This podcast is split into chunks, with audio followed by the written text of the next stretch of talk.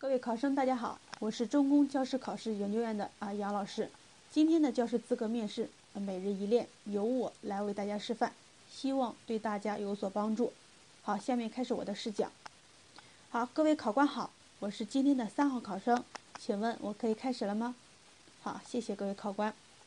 好，上课啊，同学们好。哎，上课之前啊，请同学们来看一段视频。视频中啊，我首先将萝卜条。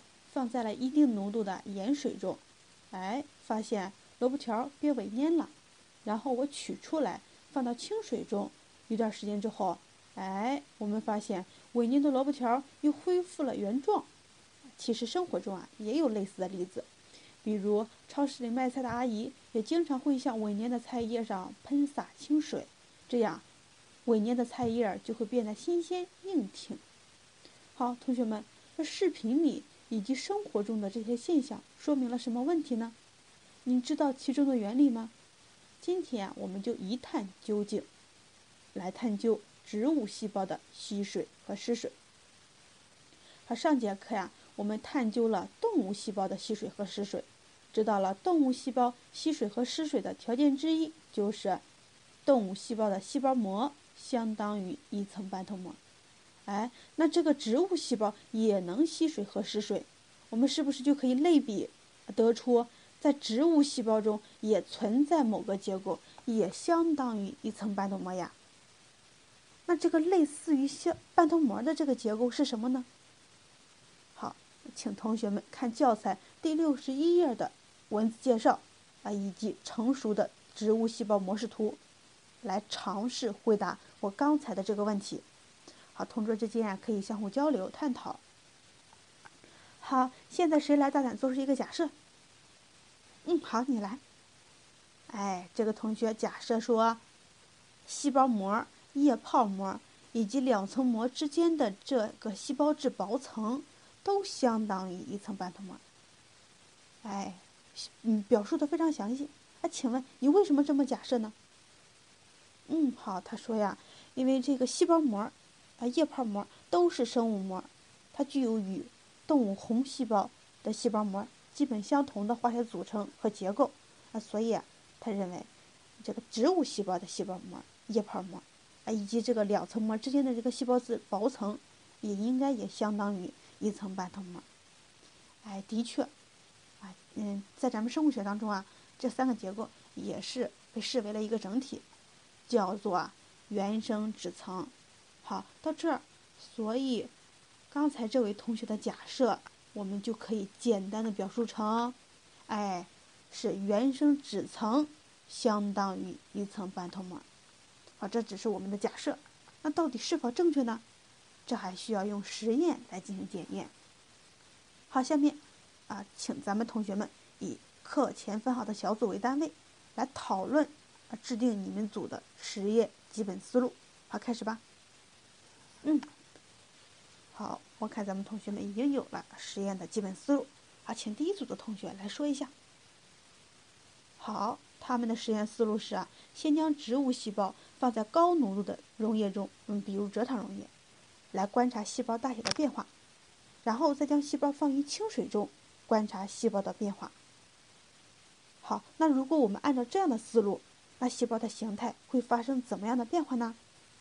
好。第二个小组同学，你说，嗯，他预期的结果可能是，如果原生质层相当于一层半透膜，那水分子可以自由透过，而蔗糖大分子不能透过，因此啊，在蔗糖溶液中，植物细胞的中央液泡会失水变小，所以细胞会皱缩；而在清水中，植物细胞的中央液泡会变大，啊，植物细胞会膨胀。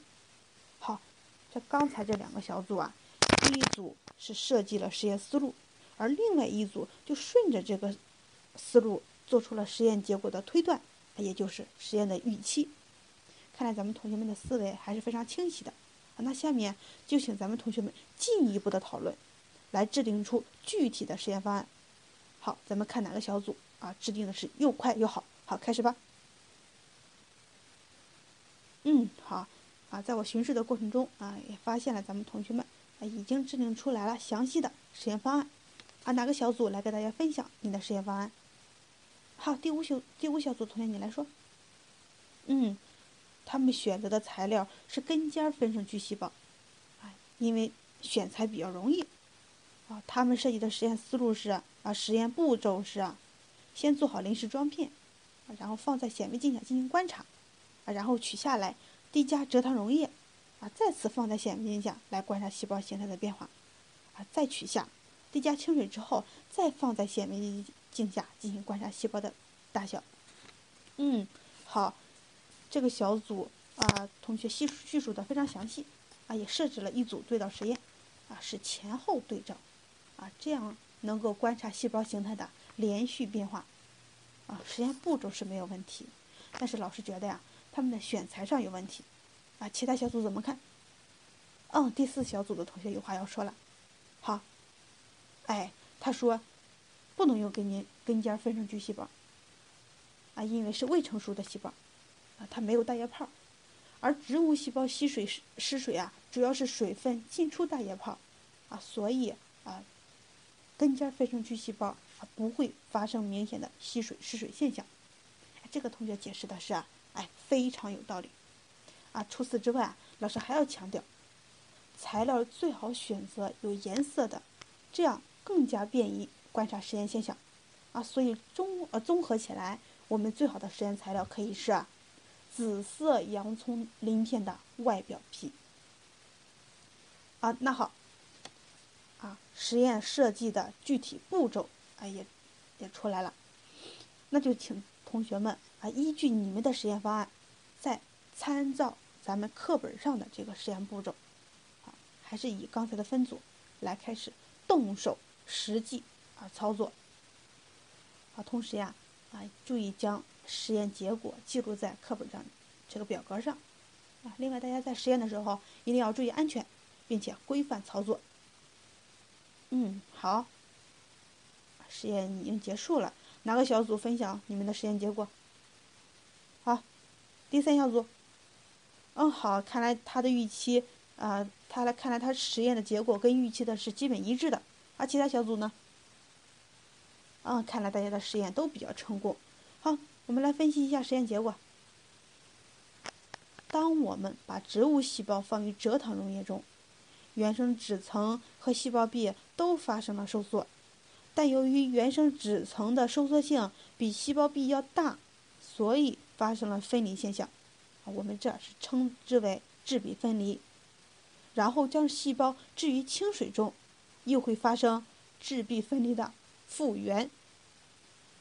好，我们得出的实验结果和预期是一致的，所以就表明我们做出的假设是啊。哎，是成立的，也就是植物细胞的原生质层相当于一层半透膜，并且还可以得出另外一条结论，啊，是什么？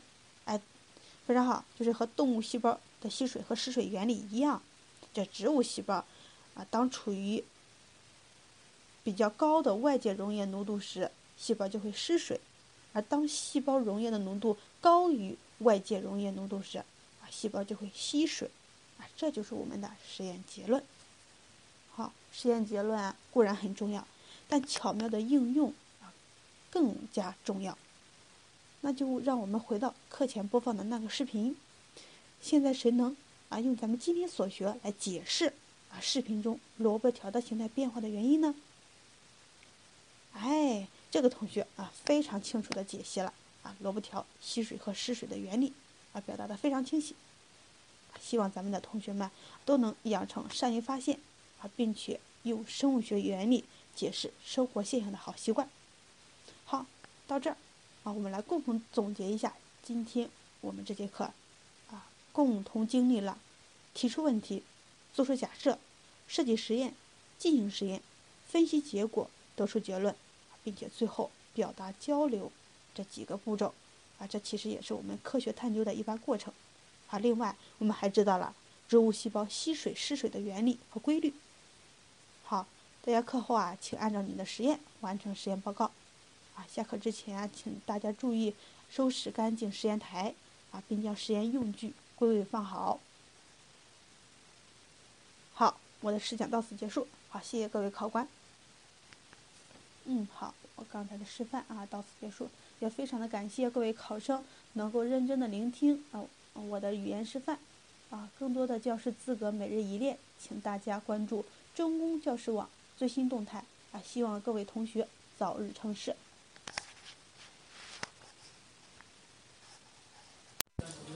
考官你好，关于这个问题，动物细胞虽然没有细胞壁，但同样可以发生渗透作用，只不过不会因此而发生质壁分离现象。对于动物细胞，一般会发生如下三种情况：第一，当细胞外液的浓度高于细胞液浓度的时候，动物细胞会因为渗透作用失水而皱缩。第二种情况，当细胞外液的浓度等于细胞液浓度的时候，动物细胞不会因为渗透作用而发生形变。